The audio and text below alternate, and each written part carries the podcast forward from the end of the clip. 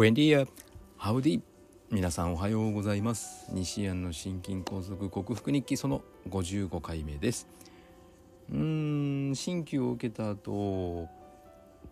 階段駆け上りで結構息切れなくなったんですけどもどうもそのなんかいまいち調子いまいちなんですよね。えー、心臓の周りというか胸の左の胸の辺りがちょっとうん辛いというか痛いというか昨日もえー、仕事後帰ってきて食事の前に15分ほどを運動をしたんですけども、えー、久々にいわゆる腹筋運動ですねをしてみました。ああの左側の背中の筋肉脊柱起立筋っていうんですけどピンとなんか筋が張るような感じがしたりまあ腹筋を久々にやったので腹筋が動いてない力が出ないっていうのは情けないところなんですけどもうん。ちょっとでも今朝方はまだ今日は血圧測ってませんけど、うん、いい感じ。昨日はあんまり良くなかったです。はい。夜の血圧も若干高めが出ていてうーん何かな？と思うんですけどまあこういうふうに紆余曲折というか上がり下がり浮き沈みを経験しながら良くなっていくのかな。まあそれで納得ということになるんでしょうけども。はい。日々気になることを配信していきも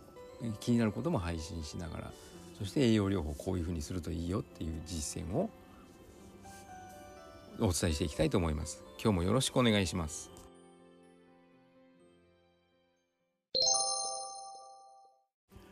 はい改めましておはようございます。健康運動指導士理学療法士そして笑い療法士の西田隆です。本日のテーマはタンパク質の摂取量とその摂取方法について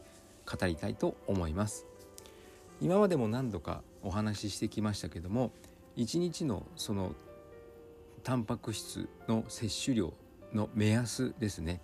自分の体今の体を維持していくのに必要なタンパク質の量は自分の体重 ×1g なので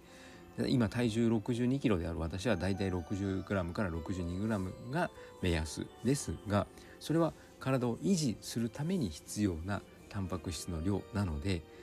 この心筋梗塞の症状を変えたいと思ったらその1.5倍から2倍そうですね 100g から 120g のタンパク質を摂る方が良いとされています。でタンパク質の量を取るのに、えー、と目安になるのが、まあ、含有量もなんですけどもどの食品を取ると有料なタンパク質なのかですがそれはプロテインスコア。これタンパク質の質を評価したもの含有量ではなくて実際に含まれている量ではなくてタンパク質の質タンパク質の質ってなんか質が重なるんで変な感じですけどもそれを評価したものです。1950年代に国連が提示したものです。でプロテインスコア100つまり理想的なタンパク質量量って質ですよっていうその指標にに値しているものが実は卵としじみなんですね。その次に鶏肉と豚肉とかだったりしますがあの上位を見てみると植物性のタンパク質っていうのはないです。全て動物性。大豆があの畑のお肉なんていうふうに呼ばれてますけどもそれもあんまり順位が高い方ではありません。やはりやはり人間動物ですから動物性タンパク質の方が相性が良いです。でそれを、えー、1, 1倍グラム 自分の体重かける1グラムぐらい摂取するんですけどもえーとですねあんまりこういうふうにタンパク質多め多め多め多めというと必ず出てくる方ががいるんですこういう方。タンパク質取りすぎたらどうなるんですか？取りすぎはまず考えなくていいと思います結論から言うと。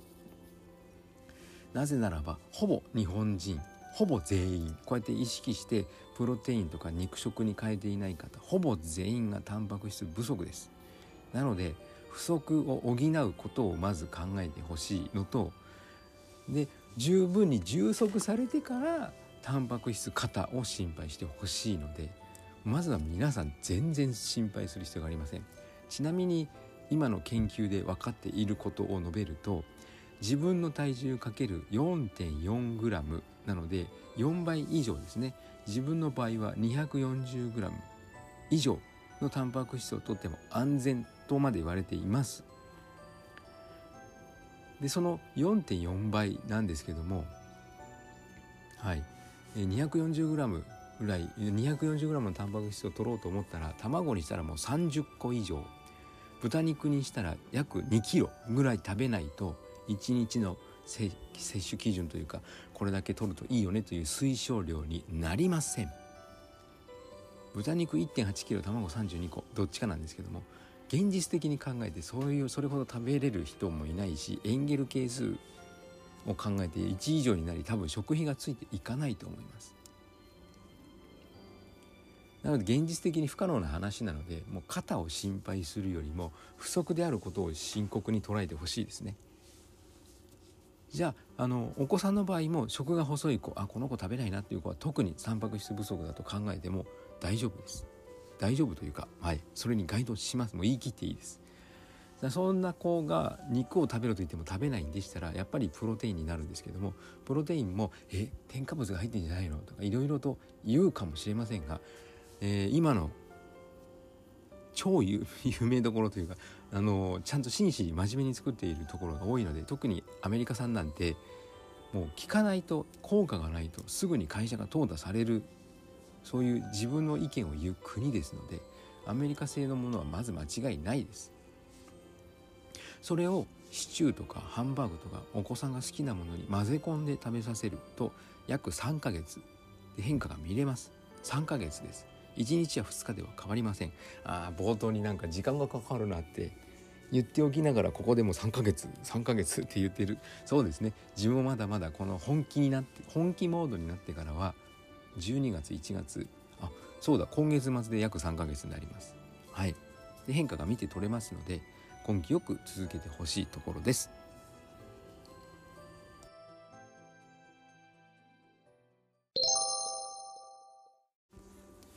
はいお送りしてきました西安の心筋梗塞克服日記略して西筋は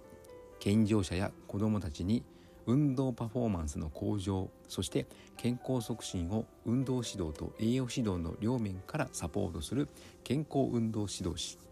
心身に障害を負ってしまった方々にリハビリテーションを施す理学療法士そして癒しの環境を提供し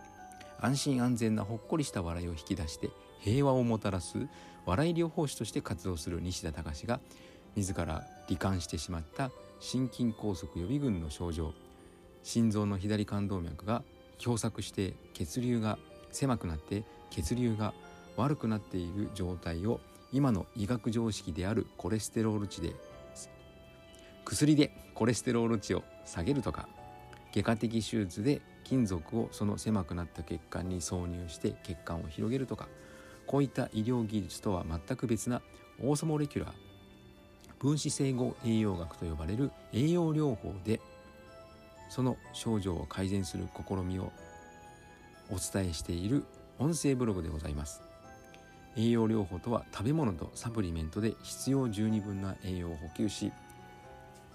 自分の生体向上ホメオスターシスですね。生命を維持しようとする機能を正常に働かせ